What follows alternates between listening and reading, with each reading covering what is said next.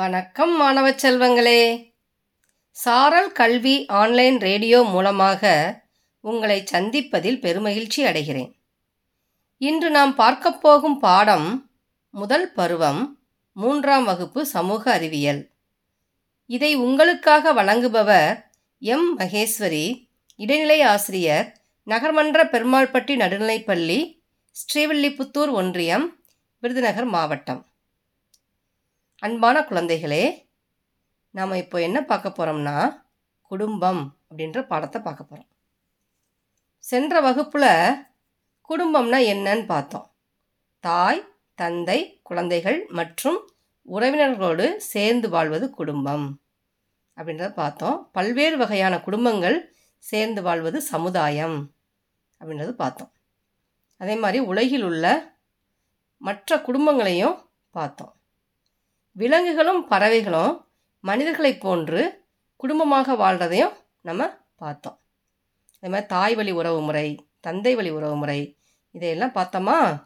இப்போ நம்ம என்ன பார்க்க போகிறோம்னா குடும்ப வகைகள். குடும்ப வகைகள் எது எது? சிறிய குடும்பம், பெரிய குடும்பம், கூட்டு குடும்பம்.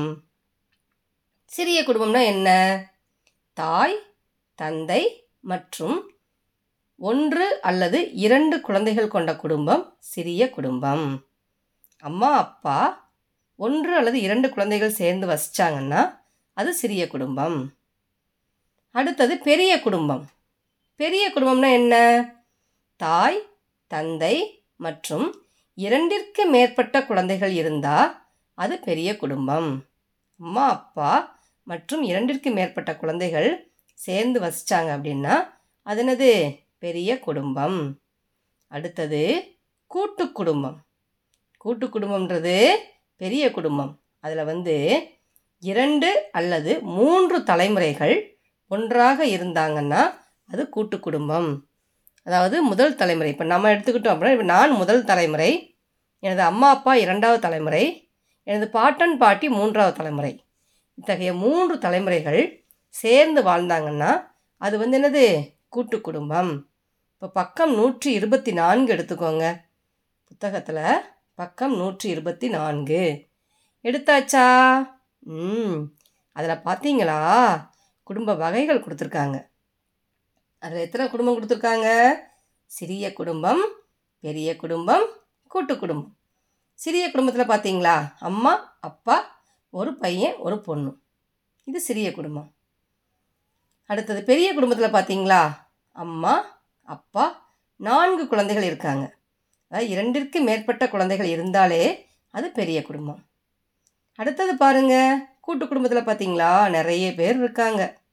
அம்மா அப்பா இருக்காங்க, குழந்தைகள் இருக்காங்க, தாத்தா பாட்டி இருக்காங்க, அத்தை மாமா இருக்காங்க, இவங்கெல்லாம் சேர்ந்து வசிக்கிறதா என்னது? கூட்டு குடும்பம். சரி, நீங்கள் இதே மாதிரி ரெண்டு அல்லது மூன்று தலைமுறைகளுடன் வசிக்கும் குடும்பங்களை நீங்கள் பார்த்துருக்கீங்களா? அதாவது கூட்டு குடும்பமாக வாழ்கிறத பார்த்துருக்கீங்களா? ம் ஒரு சில இடங்களில் என்ன செய்கிறாங்க? குடும்பம் வந்து கூட்டு குடும்பமாக வாழ்கிறாங்க. ஓகே, அடுத்து பார்ப்போமா. அடுத்தது குடும்பத்தின் சிறப்பு அம்சங்கள், அதாவது மதிப்புகள், வேல்யூஸ். இந்த வேல்யூஸை பற்றி தான் நம்ம என்ன செய்ய போகிறோம், நம்ம பார்க்க போகிறோம். இப்போ குடும்பம்னு எடுத்துக்கிட்டோம் அப்படின்னா இந்த குடும்பம் என்ன செய்யும்? நமது அடிப்படை தேவைகளான உணவு, உடை மற்றும் இருப்பிடத்தை அளிக்கிறது. இப்போ நமக்கு தேவையான சாப்பாடு, நம்ம போடக்கூடிய ட்ரெஸ்ஸு, நம்ம இருக்கக்கூடிய வீடு, இதெல்லாம் யார்ப்பா கொடுக்குறாங்க? ம் நம்ம அம்மா அப்பா வேலைக்கு போய் சம்பாரித்து அந்த பணத்தை வச்சு நமக்கு என்ன செய்கிறாங்க? நமக்கு சாப்பாடு கொடுக்குறாங்க, ட்ரெஸ் எடுத்து கொடுக்குறாங்க, நமக்கு தேவையாக இருக்கக்கூடிய வீடு என்ன செய்கிறாங்க? கட்டி கொடுக்குறாங்க. இதே இது அநாத ஆசிரமத்தில் பிள்ளைகளை பார்த்துருக்கீங்களா? அவங்களுக்கெல்லாம் சாப்பாடு, ட்ரெஸ்ஸு, இருப்பிடம் இதெல்லாம் அளிக்கிறதுக்கு என்ன செய்கிறாங்க? அவங்களுக்கு யாருமே கிடையாது. பொதுவாக ஒரு இடத்துல வச்சு என்ன செய்கிறாங்க? எல்லோரும் கொடுக்கக்கூடிய டொனேஷனை வச்சு அவங்களுக்கு இந்த இதெல்லாம் என்ன செய்கிறாங்க? சரி பண்ணிக்கிறாங்க. அப்போது நம்ம குடும்பமாக சேர்ந்து வாழும்போது நமக்கு தேவையான அனைத்தும் நமக்கு கிடைக்கிது. அடுத்தது குடும்பம் வந்து உடல் ரீதியான, மன ரீதியான, ஒழுக்க ரீதியான வளர்ச்சியை அளிக்கும். முதல் பள்ளியாக செயல்படுகிறது. அதாவது நமக்கு உடல் ரீதியாக மன மன ரீதியாக ஒழுக்க ரீதியான வளர்ச்சியை நமக்கு குடும்பங்கள் தான் அளிக்குது. சரியா? அடுத்தது குடும்ப உறுப்பினர்கள் வந்து பல்வேறு வகையான பண்புகளோடு சேர்ந்து வாழ்கிறாங்க. பண்புகள்லாம் என்னது? இதில் சில பண்புகள் கொடுத்துருக்காங்க பாருங்கள், பக்கம் நூற்று இருபத்தி ஐந்து எடுத்துட்டிங்களா? ம் அதில் பார்த்தீங்களா, அன்பு, மரியாதை, பாதுகாப்பு, பகிர்ந்து கொள்ளல், இது மாதிரி பண்புகள் என்ன செய்யுது நம்ம குடும்ப உறுப்பினர்கள்ட்ட இருக்குது. அன்பு, அன்புனா என்னப்பா? அன்புனா ஒருத்தர் இன்னொருத்தர் மேலே காட்டக்கூடிய ஒரு வகையான பாசம். அந்த பாசம்தான், இந்த அன்பு தான் என்ன செய்யுது குடும்பத்தினரோடு சேர்ந்து வசிக்கிறதுக்கு வைக்கிறது. அடுத்தது பாருங்கள், மரியாதை. பெரியவங்க இருக்காங்க அப்படின்னா அவங்களுக்கு மரியாதை செலுத்தக்கூடிய பண்பை யார் வளர்க்குறாங்க? குடும்பம் தான் வளர்க்குது. அம்மா அப்பா வந்து அவங்ககிட்ட எப்படி மரியாதை செலுத்தணும், தாத்தா பாட்டிகிட்ட எப்படி மரியாதை செலுத்தணும், பக்கத்தில் உள்ளவங்ககிட்ட எப்படி மரியாதை செலுத்துறது, வெளியூர்லேருந்து நம்ம வீட்டுக்கு வரக்கூடிய உறவினர்கள்ட்ட எப்படி மரியாதை செலுத்துறது, இதை எல்லாமே நம்ம குடும்பம் தான் நமக்கு என்ன செய்யுது சொல்லி கொடுக்குது. அடுத்தது பாதுகாப்பு. குடும்பங்க தான் நமக்கு என்ன செய்யுது நமக்கு பாதுகாப்பு உணர்வை அளிக்குது. வெளியாட்கள்லேருந்து ஒரு மோசமான ஆட்கள்லேருந்து ஆட்கள்கிட்டருந்து நமக்கு பாதுகாப்பு யார் கொடுக்குறாங்க? நம்ம குடும்ப உறுப்பினர்கள் தான். இப்போ அம்மா அப்பா எடுத்துக்கோங்க, நம்ம சின்ன பிள்ளைங்க. ஒரு திருடே வர்றான், அந்த திருடேட்டருந்து நம்மளை காப்பாற்றணும்னா யார்ப்பா காப்பாற்றுவாங்க? நம்ம அம்மா அப்பா தான். நம்ம வீடு தான் நமக்கு என்னது பாதுகாப்பை அளிக்கிறது. நம்ம குடும்ப உறுப்பினர்கள் தான் என்ன செய்கிறாங்க நமக்கு பாதுகாப்பை கொடுக்குறாங்க. அடுத்தது பகிர்ந்து கொள்ளல். இந்த பகிர்ந்து கொள்ளல் பண்பு வந்து குடும்பத்தில் வந்து மிக அதிகமாக இருக்கும். இப்போ அக்காவுக்கு வந்து ஒரு ஜாமெண்ட்ரி பாக்ஸ் வாங்கி கொடுத்துருக்காங்கன்னு வச்சுக்கோங்க.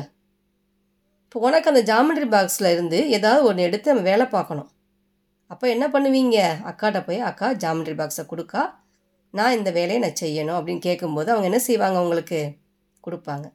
அப்போ ஒரு பொருளை வந்து ஒருத்தருக்கு ஒருத்தர் கூடிய ஒருத்தருக்கு ஒருத்தர் பகிர்ந்து கொள்ளக்கூடிய பண்பு எங்கே வளருது? நம்ம குடும்பத்தில் இருந்து தான். ம் இப்போ அடுத்தது பாருங்கள், நூற்றி இருபத்தி ஐந்தாவது பக்கம் செயல்பாடு. நாம் எழுதுவோம். இப்போ நம்ம என்ன செய்யணும்? நாம் எழுத போகிறோம். அப்போ அதுக்கு என்ன வேணும்? பென்சில் வேணும். பென்சில் எடுத்துட்டிங்களா? ஆ வெரி குட். இப்போ நம்ம என்ன எழுத போகிறோம் பாருங்கள், உனது குடும்பத்தில் உன் உறவினர்களிடையே காணப்படும் சில மதிப்புகளை பட்டியலிடுக. சில மதிப்புகளை நம்ம என்ன செய்யணும்? பட்டியலிட போகிறோம். அதில் வந்து ஒன்று கொடுத்துட்டாங்க, சகிப்புத்தன்மை. சகிப்புத்தன்மைனா என்னப்பா? இப்போ நம்ம குடும்பத்தில் வந்து ஒரு சிலர் செய்யக்கூடிய செயல்கள் வந்து நமக்கு பிடிக்காமல் இருக்கும். ஆனால் அதை நம்ம என்ன செஞ்சுக்குவோம்? நம்ம சகிச்சுக்குவோம். இப்போ அப்பா வந்து அவருக்கு பிடிச்ச கலரில் ஒரு ட்ரெஸ் எடுத்து வந்துடுறாரு. நமக்கு ஒரு போடுறதுக்கு அப்பா வந்து அவங்களுக்கு பிடிச்ச கலரில் நமக்கு ட்ரெஸ் எடுத்து கொண்டு கொடுக்குறாங்கன்னு வச்சுக்கோங்களேன். அப்போ அந்த கலர் வந்து நமக்கு பிடிக்காமல் இருக்கலாம். ஆனால் நம்ம என்ன செய்வோம்? நம்ம அப்பா கொடுத்துட்டாங்க அப்படின்றதுக்காக அதை சகிச்சு என்ன செஞ்சுக்குவோம்? போட்டுக்குவோம். அதுதான் சகிப்புத்தன்மை. இதே போன்று பல்வேறு விஷயங்களில் நம்ம சகிப்புத்தன்மையோடு வாழ்கிறதுனால தான் குடும்ப உறவுகள் வந்து என்னது பலமாக இருக்குது, ஒற்றுமையுடன் இருக்குது. அதே மாதிரி நம்ம மேலே மேலே பார்த்த அன்பு, மரியாதை, பாதுகாப்பு, பகிர்ந்து கொள்ளல், விட்டு கொடுத்தல். அதாவது ஒருத்தருக்கு ஒருத்தர் விட்டு கொடுத்து வாழணும். விட்டு கொடுக்காமல் இருந்தால் குடும்ப உறவுகள் என்ன செஞ்சிடும்? செதஞ்சு போயிடும். அதனால் ஒருத்தருக்கு ஒருத்தர் என்ன செய்கிறது? விட்டு கொடுத்து வாழணும். இப்போ இதெல்லாம் எழுதிக்கலாமா? எழுதுங்க பார்ப்போம். அன்பு, மரியாதை, பாதுகாப்பு, பகிர்ந்து கொள்ளல், விட்டு கொடுத்தல். எழுதிட்டீங்களா? ம் சொல்ல முன்னாடியே எழுதிட்டீங்களா? குட். இப்போ அடுத்தது போவோமா நம்ம? அடுத்தது குடும்பத்தின் ஒற்றுமை. குடும்பத்தை வந்து ஒற்றுமையாக இருக்கணும்னா என்ன செய்யணும்? எல்லோரும் இந்த மதிப்புகளை வந்து பின்பற்றணும். அடுத்து தனியாக வேலை செய்கிறத காட்டிலும் நம்ம சேர்ந்து வேலை செய்யணும். அப்போ தான் அந்த வேலையோட சுமை குறையும், உறவு முறை வந்து வலுப்படும். இப்போ அம்மா எடுத்துக்கோங்க. அம்மா வந்து வீட்டில் என்ன வேணும் வேலை பார்ப்பாங்க, சமையல் பண்ணுவாங்க, வீடு கூட்டுவாங்க, துணி துவைப்பாங்க, பாத்திரம் கழுவுவாங்க.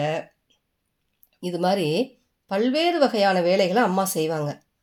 அப்பா அவங்களுக்கு என்ன செய்யும், ரொம்ப டென்ஷன் ஆவாங்க, அவங்களுக்கு கோபம் வரும். சில நேரம் நம்ம ஏதாவது கேட்டோம் அப்படின்னா அவங்களுக்கு என்ன, இந்த கோபத்தில் திட்டக்கூட செய்வாங்க. அப்போ நம்ம என்ன செய்யணும், அம்மா செய்கிற வேலைகளில் வந்து சில வேலைகளில் நம்ம பகிர்ந்து கொள்ளணும், நம்மளும் சேர்ந்து செய்யணும். எப்படி செய்வீங்க, இப்போ அம்மா சமையல் பண்ணுறாங்க அப்படின்னா நீங்கள் பாத்திரம் கழுவி கொடுக்கலாம், இல்லை அப்படின்னா துணி துவைக்கும் போது தண்ணி எடுத்து கொடுக்கலாம், இல்லை அந்த துணிகளை என்ன செய்யலாம், நம்ம அம்மா துவைச்சி போட்ட துணிகளை காய போடலாம், அதை அம்மா வர முன்னாடி என்ன செய்யலாம், எடுத்து மடித்து வைக்கலாம். அதே மாதிரி சமையலுக்கு தேவையான காய்கறிகளை கடையிலேருந்து வாங்கிட்டு வந்து கொடுக்கலாம். இது மாதிரி வேலைகளை பகிர்ந்து செஞ்சோம் அப்படின்னா வேலையோட சுமை வந்து என்ன செய்யும், குறையும். அப்போது குடும்பத்தின் ஒற்றுமை என்ன செய்யும், வளரும், ஒற்றுமை ஓங்குகிறது. சரி, இப்போ உங்களோட வேலையை நீங்கள் செய்கிறீங்களா?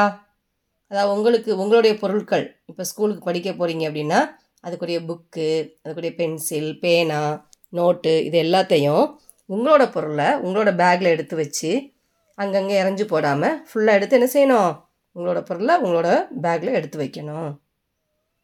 அதே மாதிரி வீட்டில் வந்து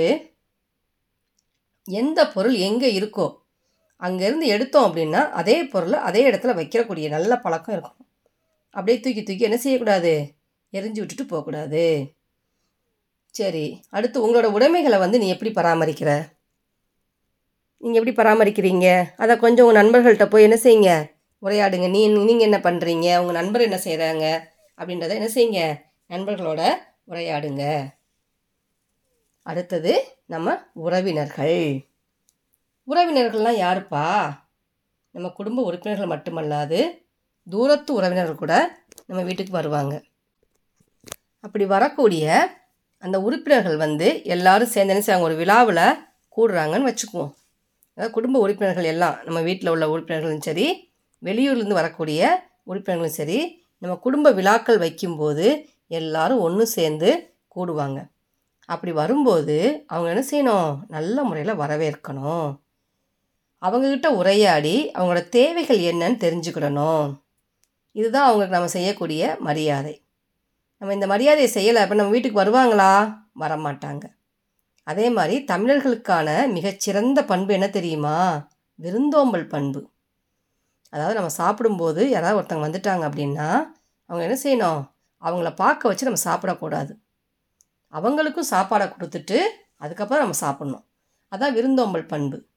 இந்த இந்த விருந்தோம்பல் பண்பு தான் இந்த உறவு முறை வந்து பலப்படுத்தும். வீட்டுக்கு வர்றவங்கள மரியாதையாக கூப்பிட்டு வச்சு அவங்களுக்கு சாப்பாடு கொடுத்து அவங்களோட தேவைகள் என்னென்ன இருக்கோ அது எல்லாத்தையுமே நம்ம என்ன செஞ்சுக்கணும், நாம் கவனிச்சுக்கணும். சரி, இப்போ உறவினர்கள் வந்து எவ்வாறு அழைப்பாய், பக்கம் நூற்றி இருபத்தி ஆறு எடுத்துக்கோங்க.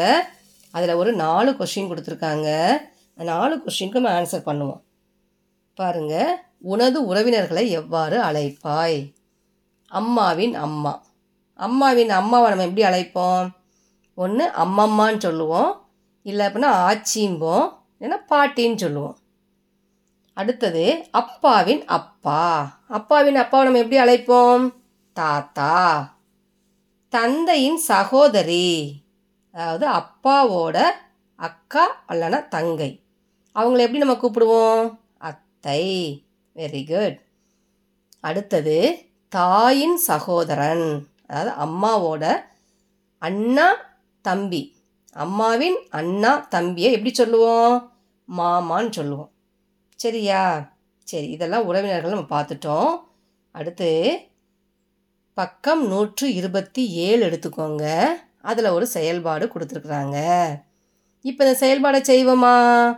செயல்பாடு செய்யணும்னா நம்ம என்ன செய்யணும், பென்சில் எடுத்துக்கிடணும். நாம் எழுதுவோம் கொடுத்துருக்காங்க இல்லையா, பென்சில் சிம்பிள் போட்டிருக்காங்களா, பென்சில் படம் இருக்கா? ம், எல்லோரும் பென்சில் எடுத்துட்டிங்களா? டீச்சர் சொல்ல முன்னாடி எடுத்தாச்சா? Very good. இப்போ பாருங்கள், முதல் படம் பாருங்கள். ஒரு ஸ்டார் கொடுத்துருக்காங்க. ஸ்டார் கொடுத்து நட்சத்திரம் நட்சத்திரமாக கொடுத்துருக்காங்களா? அதுக்கு கீழே என்ன கொடுத்துருக்காங்க, சமைத்தல் அப்படின்ற ஒரு வார்த்தை கொடுத்துருக்காங்க. அடுத்தது துணி துவைத்தல் அப்படின்னு ஒரு வார்த்தை கொடுத்துருக்காங்க. அடுத்தது குடும்பத்திற்காக பொருள் ஈட்டுதல் அப்படின்ற ஒரு வார்த்தை கொடுத்துருக்காங்க. அடுத்து கடைக்கு செல்லல் அது ஒன்று கொடுத்துருக்காங்க. தரையை சுத்தம் செய்தல், அடுத்து மின் விளக்குகளை அணைத்தல். இதில் யார் என்ன வேலை செய்கிறாங்க அப்படின்றத சொல்லணும். இப்போ சமைத்தல் யார் செய்வாங்க? அம்மா. அம்மானு அதில் எழுதிக்கலாமா? எழுதிக்கோங்க, அம்மா. துணி துவைத்தல், துணி துவைத்தல் வேலை யார் செய்கிறாங்க? அதுவும் அம்மா தான், அம்மா. அடுத்தது குடும்பத்திற்காக பொருள் ஈட்டுதல், யாருக்கு பொருள் ஈட்டுறாங்க? அப்பா, அம்மா. ஒரு சில வீட்டில் வந்து ரெண்டு பேரும் சேர்ந்து வேலை பார்ப்பாங்க, ஒரு சில வீட்டில் வந்து ஒருத்தர் மட்டும் வேலை பார்ப்பாங்க. இவங்க வீட்டில் வந்து யார் வேலை பார்த்து சம்பாரித்து கொண்டு வர்றாங்களோ அவங்கள வந்து இதை நம்ம போட்டுக்கலாம். பொருள் ஈட்டுதல் யார்? அப்பானா அப்பா, அம்மானா அம்மா, இல்லை அப்பா அம்மா ரெண்டு பேரையும் சேர்ந்து போட்டுக்கோங்க. அடுத்தது கடைக்கு செல்லல், கடைக்கு போய் காய்கறிகள் நமக்கு தேவையான உணவுப் பொருட்கள் எல்லாம் வாங்கிட்டு வர்றது யார்? அப்பா. சில நேரங்களில் அம்மா செய்வாங்க. அதனால் அப்பா அம்மா ரெண்டு பேரையும் நம்ம போட்டுக்கலாம். தரையை சுத்தம் செய்தல், தரையை சுத்தம் செய்கிறது யார் செய்வாங்க? அம்மா தான். அடுத்தது மின் விளக்குகளை அணைத்தல், மின் விளக்குகள் வேலை முடிஞ்சிச்சுன்னா நம்ம மின் விளக்குகள் என்ன செய்யணும்? அணைக்கணும். அது யார் செய்வா? அம்மா செய்கிறாங்கன்னா அம்மா. குடும்பத்தில் உள்ள எல்லாருமே செய்கிறோம் அப்படின்னா எல்லாரும் என்ன செஞ்சுக்கலாம்? குடும்ப உறவினர்கள் எல்லாரும் அப்படின்னு போட்டுக்கலாம். சரியா குட்டீஸ்? அடுத்தது பாருங்கள், வெளியாள்கள். இந்த வெளியாள்கள்ன்றது யார்? நம்ம வீட்டுக்கு நம்ம உறவினர்களை தவிர வேறு யார் யாரெல்லாம் வீட்டுக்கு வர்றாங்களோ அவங்களாம் வெளியாட்கள். அது யார் யார் வருவாங்க? பால்காரர், காய்கறி வியாபாரி, எரிவாயு உருளை தருபவர், இவங்கெல்லாம் வெளியாள்கள். இந்த வெளியாள்கள்கிட்ட நம்ம என்ன செய்யணும்? கவனமாக நடந்துக்கணும். அவங்களுக்கு கொடுக்க வேண்டிய மரியாதை கொடுக்கணும். ஆனால் அவங்கள்ட்ட என்ன செய்யணும்? நம்ம கவனமாக நடந்து கொள்ளணும். அடுத்தது அண்டை வீட்டுக்காரர். அண்டை வீட்டுக்காரர்னா யாருப்பா? ம் உங்கள் வீட்டுக்கு பக்கத்தில் பல் பலவே பல்வேறு குடும்பங்கள் இருக்காங்க இல்லையா, அவங்க தான் அண்டை வீட்டுக்காரர்கள்.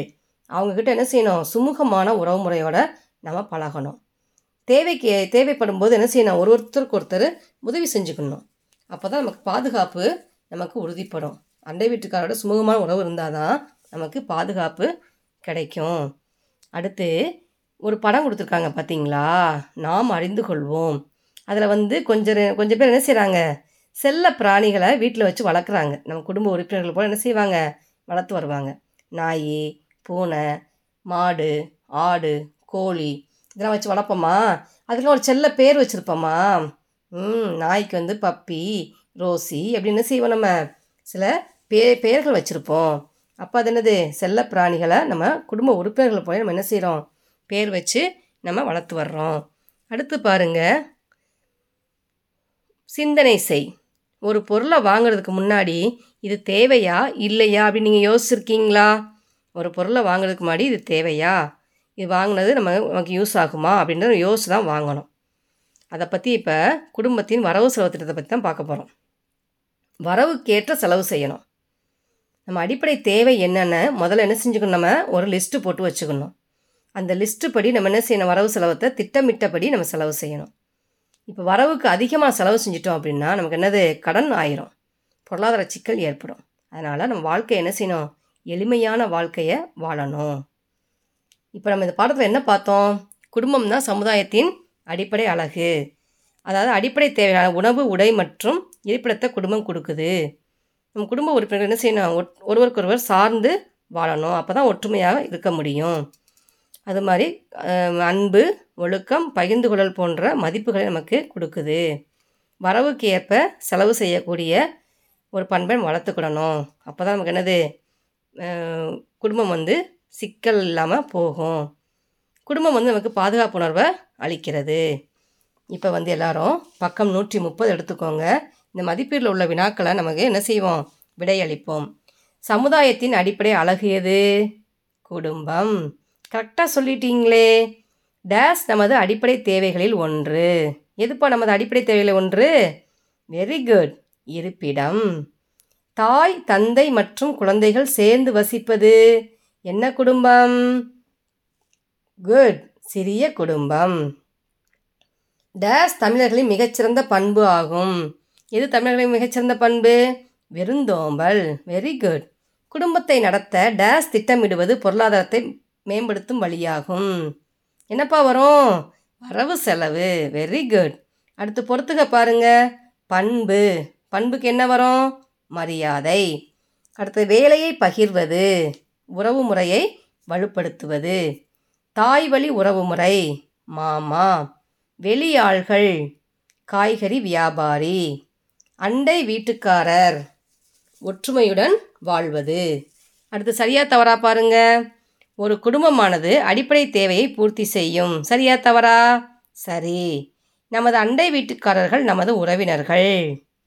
தவறு. நமது வரவு செலவை திட்டமிடுவதால் பொருளாதாரம் உயரும். சரி. நாம் நமது பொருட்களை எங்கு வேணாலும் வைத்து கொள்ளலாம். தவறு. எளிமையே ஒவ்வொரு குடும்பத்தின் சிறந்த கொள்கையாகும். சரி. அதுக்கடுத்து குடும்பத்தின் வகைகள் கேட்டிருக்காங்க. அழகாக எழுதிருவீங்க இல்லையா? கூட்டு குடும்பம்னா என்றால் என்ன? அந்த வினாக்கும் விடை தெரியும். நமது குடும்பத்திலிருந்து நாம் கற்றுக்கொள்ளும் பண்புகள் யாவை? பண்புகள் தெரியும் இல்லையா? அன்பு, மரியாதை, பாதுகாப்பு, அதெல்லாம் எழுதியிருக்கோம். அடுத்தது அண்டை வீட்டுக்காரர்கள் என்போர் யாவர்? அண்டை வீட்டுக்காரர்லாம் யார்? நம்ம வீட்டுக்கு பக்கத்தில் உள்ளவங்களாம் அண்டை வீட்டுக்காரர். குடும்ப குறிப்பு வரைக. குடும்ப வரவு செலவு திட்டம். வரவு செலத்தை பற்றி வரவு செலவு திட்டத்தை பற்றி நம்ம என்ன செய்யலாம்? ஒரு சிறிய குறிப்பை நாம் எழுதிடலாம். அடுத்தது ஒரு செயல் திட்டம் கொடுத்துருக்காங்க. உங்கள் குடும்பத்தில் வந்து வரவு செலவு திட்டத்தை வந்து அட்டவணை தயாரிக்கணும். தயாரித்து வரவு வரவும் செலவும் சமமாக இருக்குதா, வரவு செலவை விட அதிகமாக இருக்குதா, வரவு செலவை விட குறைவாக இருக்குதா அப்படின்றத என்ன செய்யணும்? ஒரு அட்டவணை போடணும். சரியா குட்டீஸ்? இதெல்லாம் உங்களுக்கு வீட்டு பாடமாக நல்லா செஞ்சுருங்க. எல்லா ப பயிற்சிகளையும் நல்லா முடிச்சுருங்க. இதை பாடத்தில் உள்ள கேள்வி வினாக்களுக்கு விடையை அளிக்கிறதுக்கு பாருங்கள். அடுத்த வகுப்பில் நம்ம சந்திப்போம் குட்டீஸ். நன்றி. அதுவரை உங்களிடமிருந்து விடைபெறுவது மகேஸ்வரி. நன்றி, வணக்கம்.